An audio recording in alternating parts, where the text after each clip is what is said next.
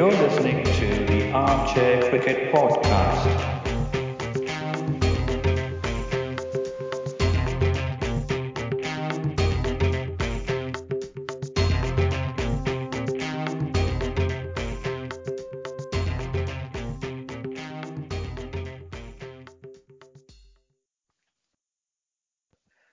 Hello, everyone. Welcome to the 15th episode of the Armchair Cricket Podcast. This is a podcast focusing on Test cricket by armchair critics of the game. We are recording this episode uh, minutes before what would have been the first day of the New Zealand Bangladesh Test match to be played at Christchurch. Um, uh, unfortunately, we've learned that due to tragic events that took place at Christchurch, uh, the Test match and hence the series will not go on. Um, our thoughts and prayers are with all the people who have been affected by this tragedy. We've um, uh, we've also seen that there is an increase in the number of downloads and also in the number of followers for our podcast. So I would like to take uh, this uh, moment to thank you, thank you all our listeners for your continued support. This is really wonderful.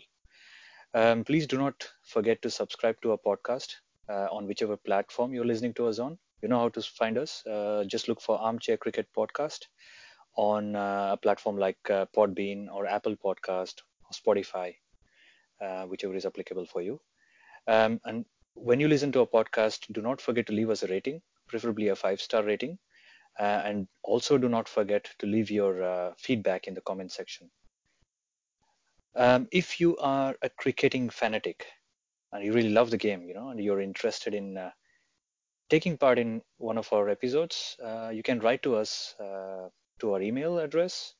It's armchair.cricket at gmail.com. Uh, you can fo- also follow us on Twitter. Our Twitter handle is at armchaircrickpod. Uh, we're also on Facebook, uh, so you can find the, all these links in the description below.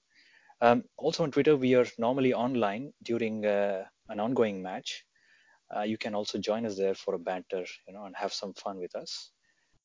Um, now, having said that, it is time for me to welcome my co-host, Ajit. Hello, Ajit. How are you doing? Hello, Giri. Good evening. I'm doing good. Mm-hmm. Uh, well, it's been a eventful short turnaround period for me. Mm-hmm. Pretty busy at work. How are you doing?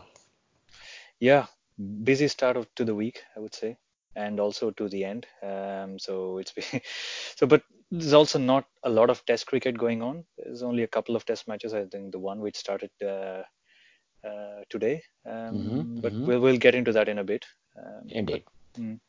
So uh, yeah, uh, before we get on with the you know the events of the week, so to say, let's first look at the trivia question from the last week. So the trivia question from the last week was, which famous event connects the first hat trick in a Cricket World Cup, 50 over World Cup, with the first player who has played in six Cricket World Cups.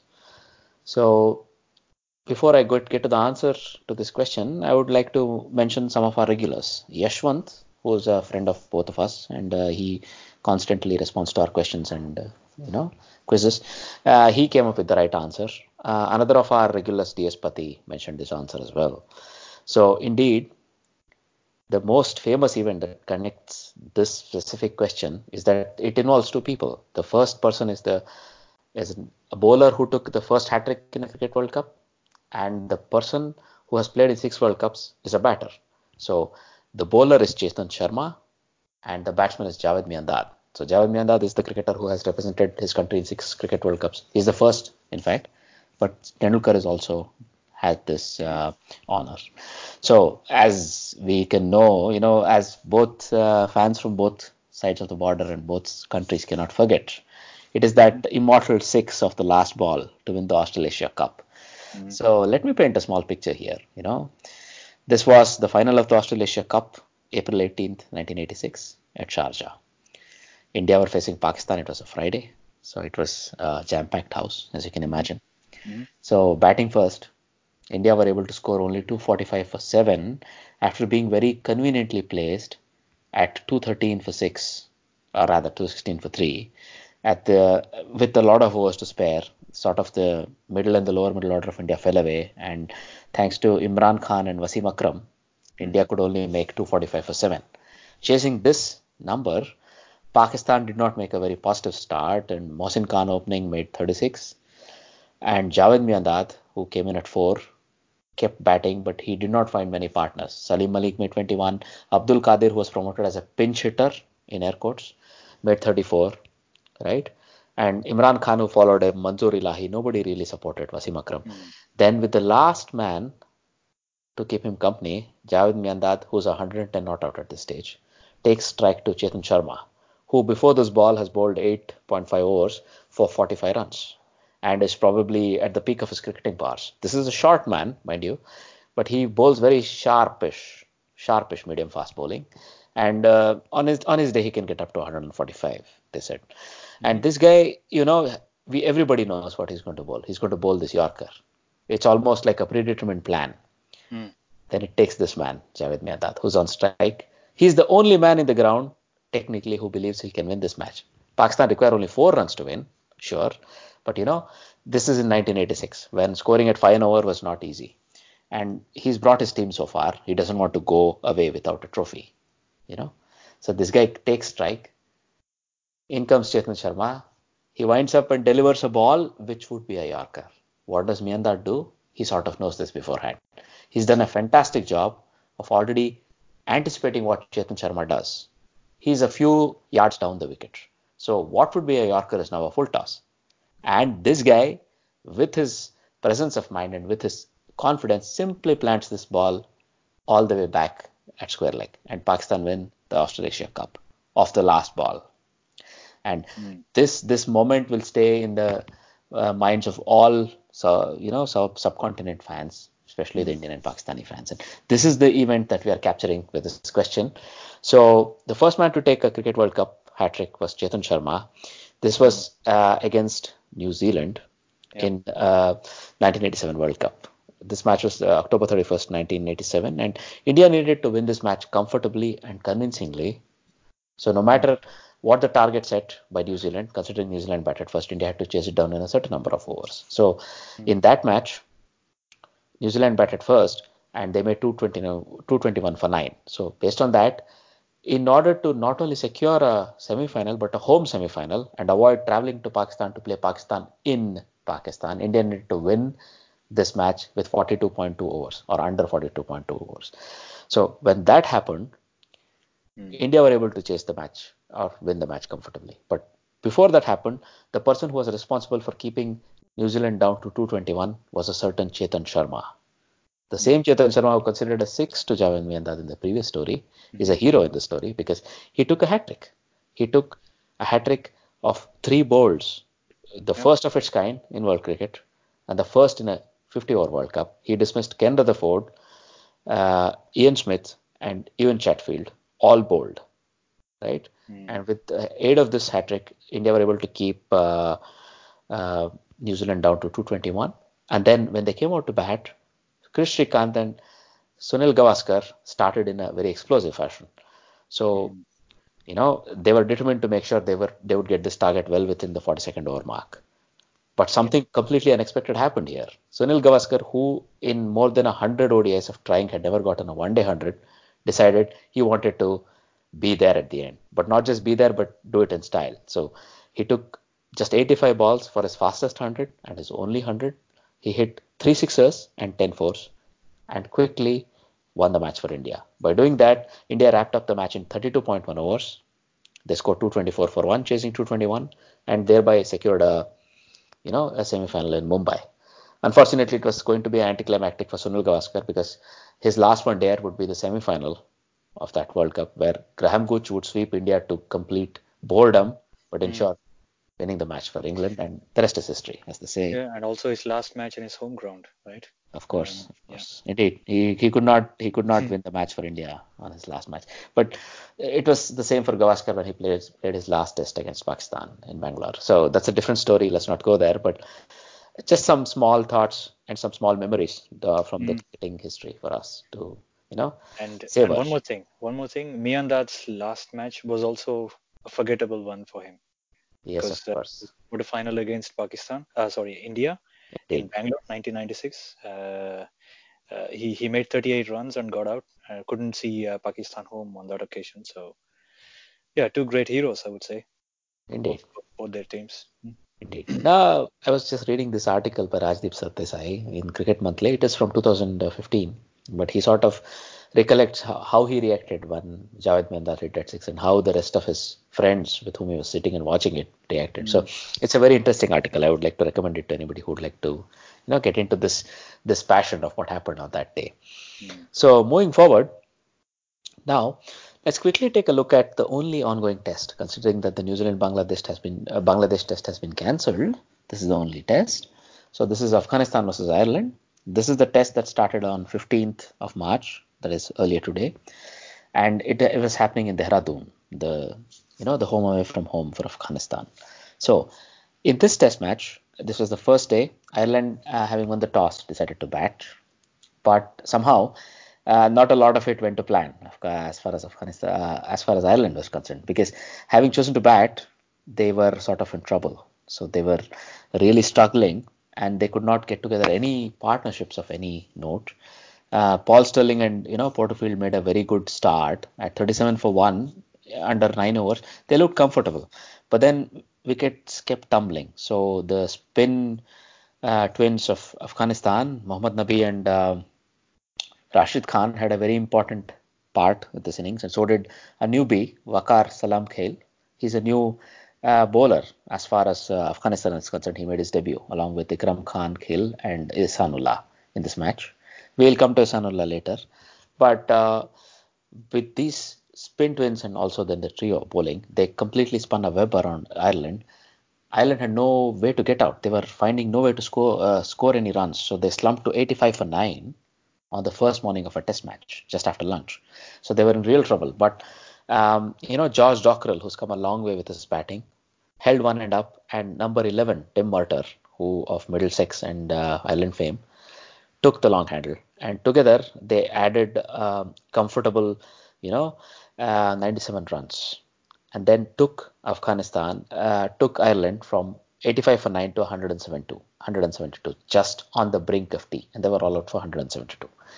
Uh, this meant Afghanistan had a whole session to bat out. So uh, one other bowler I would like to credit is Yamin Ahmadzai, who's a fast bowler from Afghanistan, and he this is a test match specialist of, uh, along with Wafadar. If you remember, Wafadar also played Afghanistan's first test. So these two guys did really well, and then overall it was a consummate bowling performance from Afghanistan. And later they completely uh, made a good job of batting. They had a whole session to bat out, but you know Mohammad Shahzad and Ihsanullah started as if they were literally blocking to save a test match. That's how they looked like. It was like a fourth afternoon. They will, so they took their time. Ihsanullah made a very painstaking looking 34 ball seven, but it was a very important innings because this team is full of hitters, this Afghanistan team, and they both made sure by batting out, you know, 12 and a half overs for with not a lot of runs scored. They made sure that Afghanistan were comfortable. But Ahmad Shahzad started picking up the rate. He became his usual self the moment Ihsanullah left. And in the company of Rahmat Shah, he made sure Afghanistan progressed comfortably to 68, at point at which point he was dismissed for 40. So Rahmat Shah kept uh, Hashmatullah Shahidi company at the end of the day, and at the end of the first day, uh, Afghanistan are just 82 runs behind, and they look well poised to sort of take control of this test. So these are the events of the first day of Ireland versus Afghanistan. Uh, Giri, would you like to add something? Um, yeah, it's, it's uh, the first test match between those, these two teams, right? So Ireland, Afghanistan playing uh, against each other for the first time, Uh-huh. uh, and at Afghanistan's adopted home ground, Dehradun. Uh-huh. Um, so uh, it, it it looks like an interesting game already. Um, the first innings was a low-scoring one for Ireland, and um, Afghanistan are fighting back. They're they're holding strong actually at 94-2, like you said.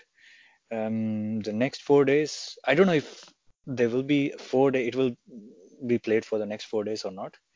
Um, Mhm. It's going to be interesting. Uh, let's see. Afghanistan still have to show their batting prowess. Uh, they have uh, the str- str- stronger middle order, I would say, Mhm. uh, with some uh, rear guard action possible from the lower order uh, batsman or lower all-rounder. I think Rashid Khan is now an all-rounder. We can probably call him an all-rounder.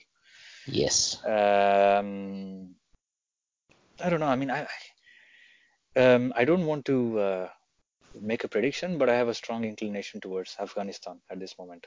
Taking this Mhm. away could well be their first test victory. Might well be. But Yes. one thing's for sure, I think they have learned from the defeat uh, Mhm. against England, England uh, sorry, uh, against India in Bangalore hmm uh, last year, uh, where I think they didn't even manage to enter the third day, if I'm not wrong. Yes. Um, so they have learned their lessons hard and uh, making a strong statement here in on the world in the world scene. Um, look forward to this, how it shapes up in the next two three days. Indeed.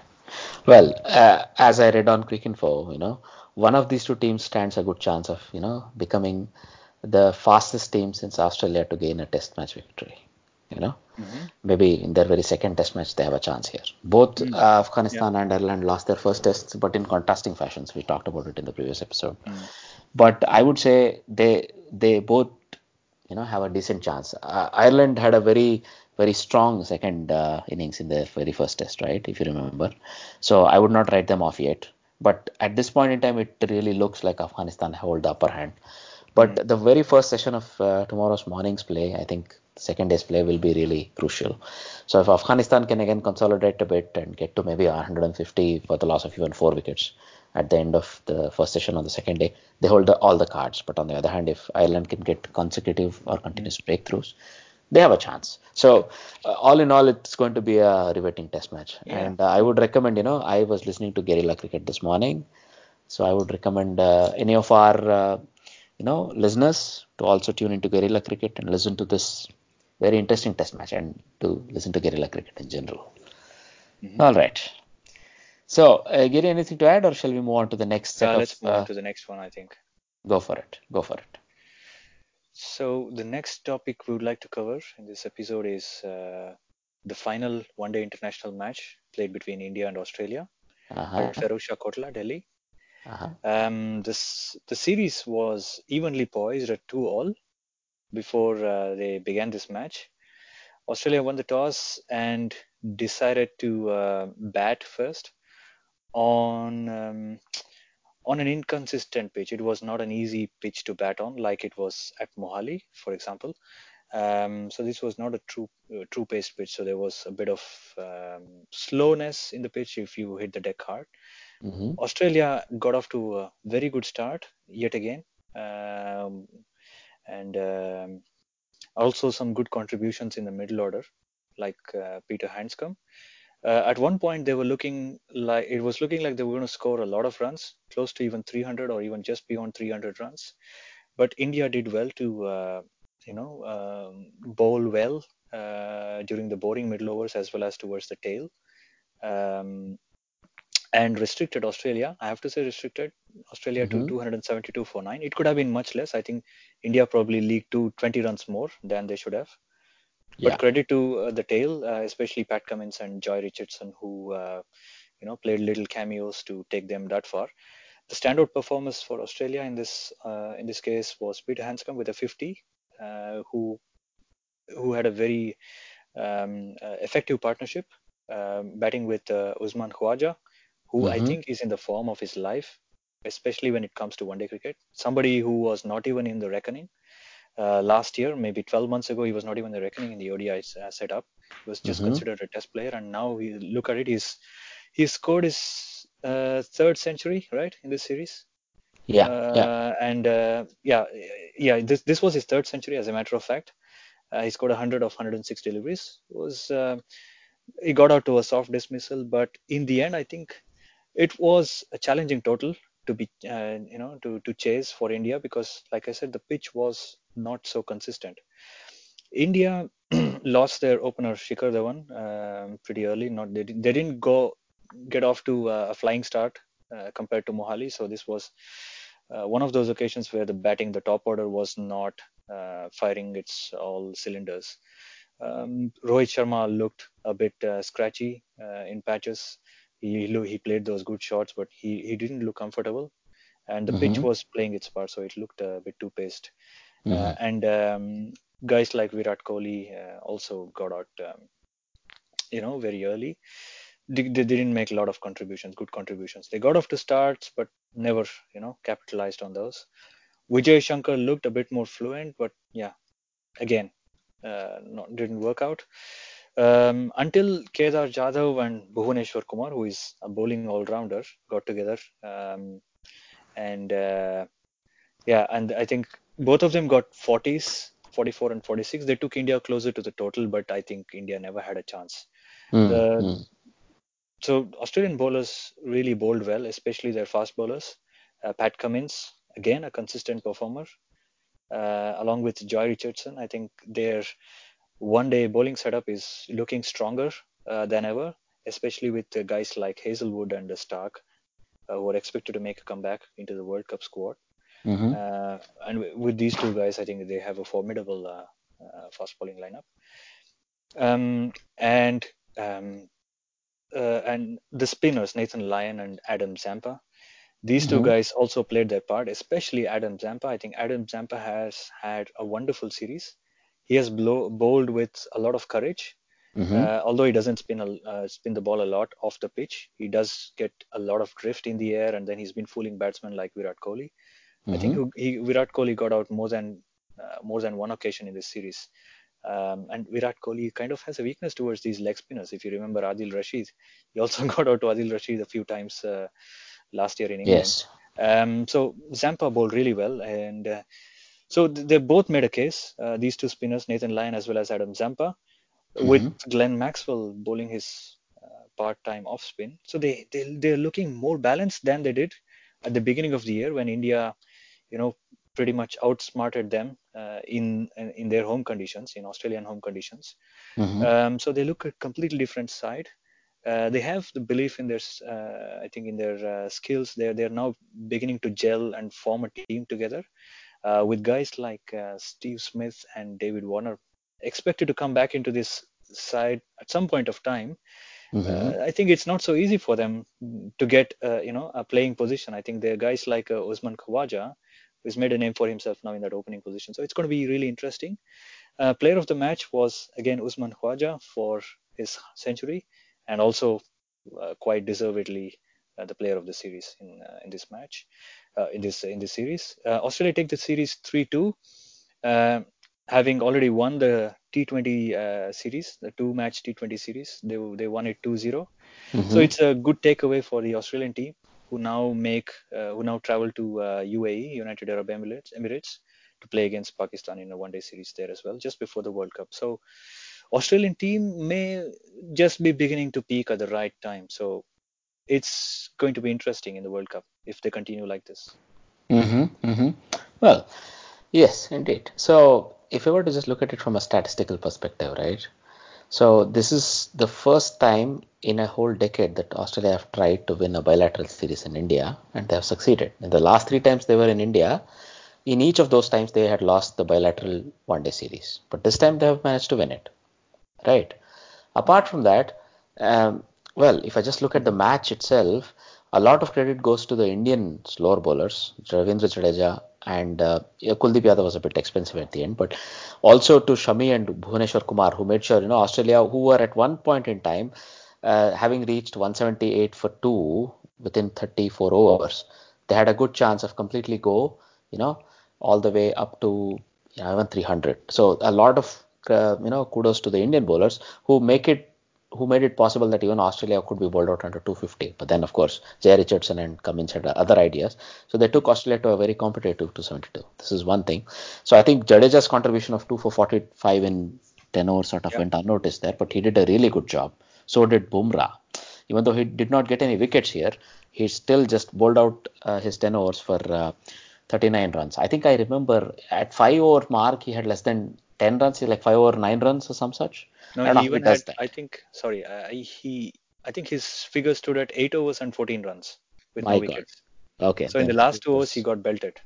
Right. My God. What what a what a really good spell there, right? Yeah. So having said that, I think when India started batting, they were a sort of odds-on favorite because this total was chaseable on that pitch. So then all the credit goes to, as you said already, Cummins, Richardson, and of course Zampa, right? But I would like to give a special mention to Nathan Lyon, who you know sort of is growing in confidence every match. You can see him. So in, in- by the third or the fourth match he's playing in the series, he's, he got a one for 34 out of his 10 overs. So he was very crucial along with Zampa in making sure that the Indians could never build any momentum during the middle overs. Hmm. Yeah, Rohit Sharma got off to start. So did Shikhar Dhawan, but Dhawan or Kohli could not carry on. But then there was nobody in the middle over middle order of the India to sort of uh, build that solid 50 or an 80 that would put this chase to sleep. So there again, the spinners came to the fore, and I I, I was reading this article, right? It credits, uh, you know, from a 2 0 down to a 3 2 victory to Australia on basis of three people or three players. So it was Zampa, Khawaja, and Cummins. So I totally agree with that article. It was on Cricinfo. So it was a fantastic, fantastic performance from Australia. You know, when India visited Australia at home, they did not win Australia win. Uh, they did not let Australia win even a single series. I think Australia came back to India and uh, gave the host the same, uh, you know, medicine, so to say, Hmm. right? And then, of course, you know, um, India have not lost uh, three ODIs in a row at home since 2009. So in a decade, this has not happened, but Australia made it happen. And of course, um, Pat Cummins took 14 wickets this series, and um, uh, Zampa took 11. And the most successful Indian bowler in the series was uh, Kuldeep Yadav with 10, which is not in itself a bad achievement, I would say. But a lot of kudos to the Australian bowlers because they were bowling in foreign conditions. And of course, Usman Khawaja, who did not have a single hundred before the series, now has two. And uh, you know his average is ballooned by more than you know 10 runs per innings. So that he's done really well here. So and also he's made a solid case for himself, irrespective of who would come back, whether it's David Warner or anybody else who comes back to the squad. He's made a really solid case for himself to be selected for the World Cup. So I think he's done himself no harm at all his chances of playing in the World Cup, right? Because we always had a suspe- suspicion about his technique in the Asian conditions, but I think uh, you know at the end uh, he was able to go true to his own roots and play well in Asia.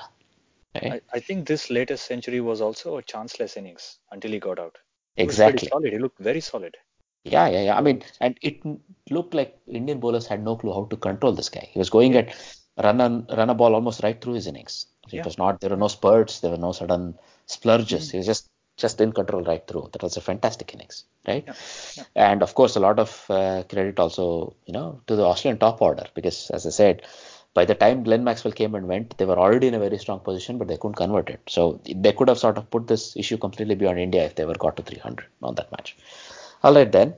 That was the sort of the decider between India and uh, Australia, and Australia take the series 3 2. So, congratulations to Australia. Mm. Now, if you were to move on, uh, we can go to the next uh, ODI series, Yeah. Giri. Yeah, let's do that. Uh, Sri Lanka and South Africa, the fourth one-day international played at uh, Port Elizabeth.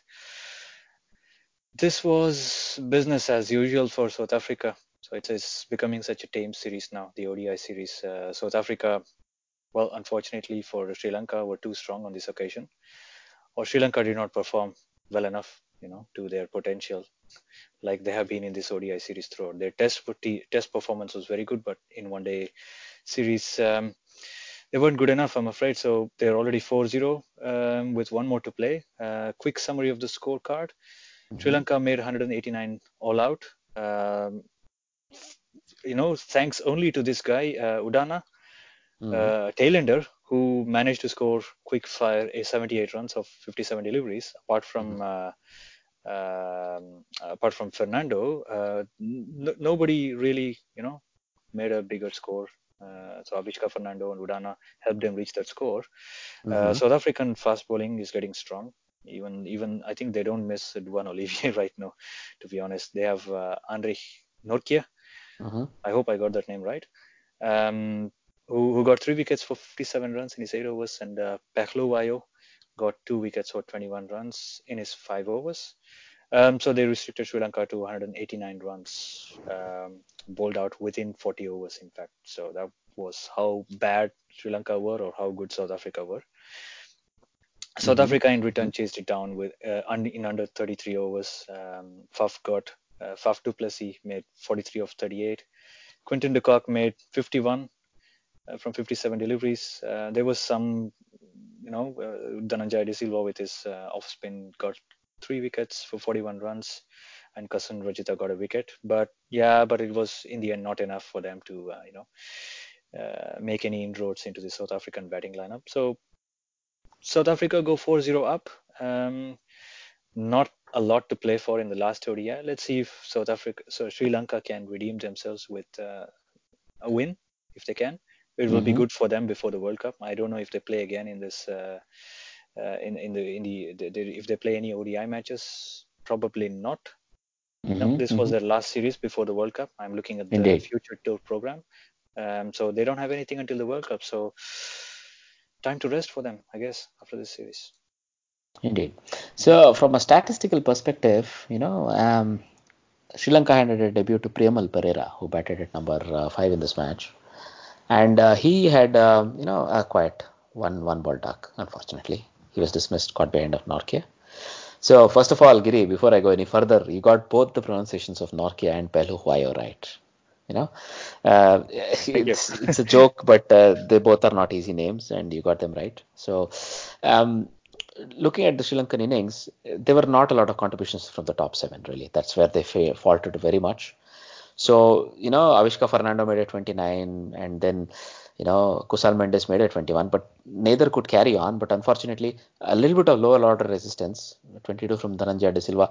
I constantly feel he was batting very low in this entire, you know, tour. But that's that's a discussion for another day because even, you know, Kamindu Mendis was promoted ahead of him. Kamindu Mendis was good, but uh, you know he has a 50 plus one day average or a List A average but uh, it looked like Dhananjaya De- Silva should have batted further up and of course uh, Thisara Perera couldn't do much. And then Isuru Adana Udana has shown a bit of all round qualities here showing that you know all his time in the T20 leagues made it uh, his uh, you know he's improved on his batting. Of course for South Africa for bowling as you said Nortje got a 3-4 and of course Phehlukwayo got a 2-4 and uh, Shamsi got a very quiet 1 for 34 of his whole 10 overs. So he was very you know frugal that was a good thing and Dale Steyn who made a comeback also took one wicket so all in all, indeed, uh, South African bowling stocks look strong. But when they when it was their time to bat, uh, South Africa made a made it very easy and they got through.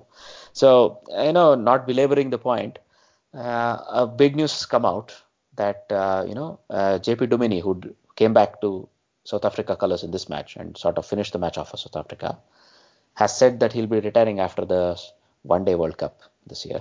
And his first uh, and only target currently is to make sure he plays in the World Cup. So he's, he's been a special player, at least uh, in very you know patchy phases as far as I'm concerned for South Africa. And I think he's good. But uh, at the end of the day, if you look at it, it looks like you know uh, it feels a bit of an unfinished career or an unfulfilled career this guy this guy had pure all-round credentials. He played some classic test match innings but he could do a bit more but you know unfortunately he's not been able to do a lot. Uh, he's not been able to fulfill his potential if i may be a bit blunt about it but you know good luck to Duminy with the rest of his career and uh, i'm sure south africa will miss his services. So, well, that was a quick wrap up of the fourth one day between South Africa and Sri Lanka. And if I were to look through, you know, uh, the remaining uh, sort of news from the outside of the cricketing world and outside of the world out there. So uh, now in the others section, so I would first like to discuss quickly Sreesanth's life ban. You know, so uh, as we know, Sreesanth, the fast bowler from India, had been given a life ban by BCCI for his uh, supposed activities or supposed uh, collusion with some uh, match fixing people, and he had a life ban. But now uh, this was in 2013 IPL, but it looks like you know uh, he has challenged the decision in the Supreme Court of India, the highest court in the land, and this ban has been set aside.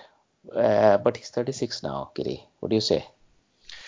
Yeah, I don't know if he has any cricketing career left him or cricketing uh, uh, time left in him. Maybe to become an administrator, this uh, lift of you know lifting of this life ban may help him. But can he contribute to to the domestic scene? I don't know. I don't know what's left in him. Whether they will allow him to play, they can pro- probably, but uh, I don't know if that's going to happen. Um, so it's it's it's it's up for debate. Um, you know, we had a similar issue with uh, Mohammad Azharuddin, whose life ban was also lifted but I think he was too old when it uh, when this happened, and uh, he, I think he became an administrator. He he, he got from some role elsewhere. Um, uh, I'm I don't know what will happen with Sreesanth's career. Will he make a comeback or will become a franchise cricketer or something like that? Could well be. I don't know. Yeah, uh, we'll have to see. I mean, 36 is a bit old if you're a fast Mm. bowler, but let's see how it works out for him. But uh, all the best to him. So, Yeah, good luck to him. indeed. Uh, let's see what happens with him. Mm. And yeah, even Jadeja had a similar opportunity, but also Jadeja was on the wrong side of 35. Let's say. Let's see how it goes. Mm. Okay. Uh, the next point we have to discuss is uh, a quick look at the, the finishing stages of the PSL, Pakistan Super League, uh, 2019 edition, right? So uh, we are at the final stage, Giri, and uh, Quetta Gladiators and Peshawar Zalmi have uh, qualified to play the finals of PSL 2019. They'll be played on uh, the 17th of March, right, in the upcoming days. So uh, let's quickly look at how they got there, just at the last two matches, of course. So in the first qualifier, Quetta Gladiators were able to beat Peshawar Zalmi thanks to a fantastic innings of 71 from Watson, and he was ably supported by Hassan Ali. And uh, in spite of you know the best efforts of Kieron Pollard and the captain of uh, Peshawar Zalmi, Darren Sammy, they were not able to chase this down and they lost by nine runs. So this meant you know uh, Quetta Gladiators, Gladiators comfortably qualified into the final, but uh, Peshawar Zalmi got another chance and they played Islamabad United in the second eliminator. And in this match, they batted first and uh, along with some solid contributions from the top order, you know, uh, Kamran Akmal made 74, Imam-ul-Haq made 58, and Kieron Pollard was promoted to number 3 to keep the run rate going, made 37. And Darren Sammy promoted himself to number 5 and hit a 15 ball 30 to make sure, you know, they got to 214 for 5, which was very, very tough to chase. You know, Islamabad did a good job. They tried hard with, uh, you know, Chadwick Walton hitting 48, uh, Delport hitting uh, 28 at the top. And usually Luke Ronchi, who would be very strong in such chases, chases were only was only able to make 17. So that meant even though Fahim Ashraf tried a lot at the end, they fell comfortably short. So this meant, you know, Peshawar Zalmi and uh, Quetta Gladiators will face off with each other in the final, just like the you know the first qualifier. So all the best to both the teams, and may the best team win here. So we'll follow this, and maybe in the upcoming episodes we'll also cover the final and the result of the final. Right. All right then. Uh, we've mostly covered all the important positions, important topics. One small topic is that well, there is still some trouble brewing with the Sri Lankan Cricket Board, you know, and uh, it looks like Sri Lankan Cricket Board is very unhappy with the results on this tour. In spite of good results in the tests, I think Chandika Hathurusingha's job, it's rumored, is in a bit of strife. SLCF uh, summoned him home at the end of the ODI series. The assistant coach Steve Rixon will take over the coaching job for the T20 series, right? Well, it'll it'll be a bit of a heated discussion, I'm sure, but uh, you know, yeah. Mm. you had something to say? No, I think it will be a bit of a tussle. Uh, uh, who's who's going to give? Uh, you know, I mean, because I think he has a contract with them. The the contract does not allow them to release him before uh, it expires, and th- there will be some kind of complications and negotiations involved there. Um, but it would be destabilizing, I would say, for the team if he was uh, you know removed from the position. Who is going to replace him? What will happen to the team? Mhm. just before a World Cup. So it's it's it's it's uh, a lot of changes for the team, I would say. Mm. Indeed. Well, let's see how it goes. I don't I don't expect even the Sri Lankan board to make any such knee-jerk uh, decisions, but we'll see how it goes. In the long term, I think Sri Lanka would do well to keep us, you know, keep going on with uh, Chandika Hathurusingha, especially this close to a big tournament. You're right there. Mm, mm. All right then. Yep. Uh, that was that, and uh, well, all that remains is a bit of you know uh, the wrap up, the housekeeping. So we have a trivia question for you guys for the next episode. So the trivia question for this uh, episode we would like to ask you is who's the first South African cricketer to take a 50 over World Cup hat trick? Well, we may have spoken about this cricketer in this episode if you are listening. Mm. So if you listen carefully, you can probably answer us quickly. All right then. So now, please uh, do listen to us. There's a lot of cricket coming up in the upcoming weeks, and we'll be covering it closely.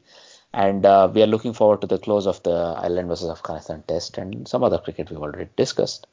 So please do write into us if you have any thoughts uh, at armchair.cricket at gmail.com. Please do subscribe to our podcast on any platforms you listen to us on.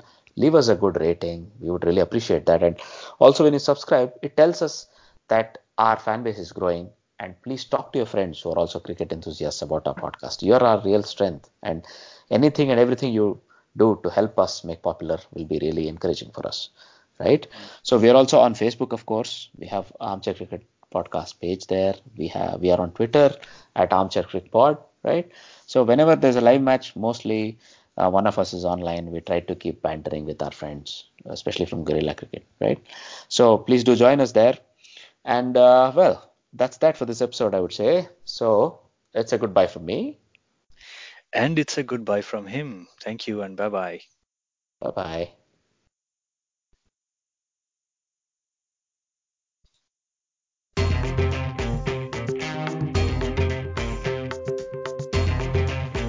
You're listening to the Armchair Cricket Podcast.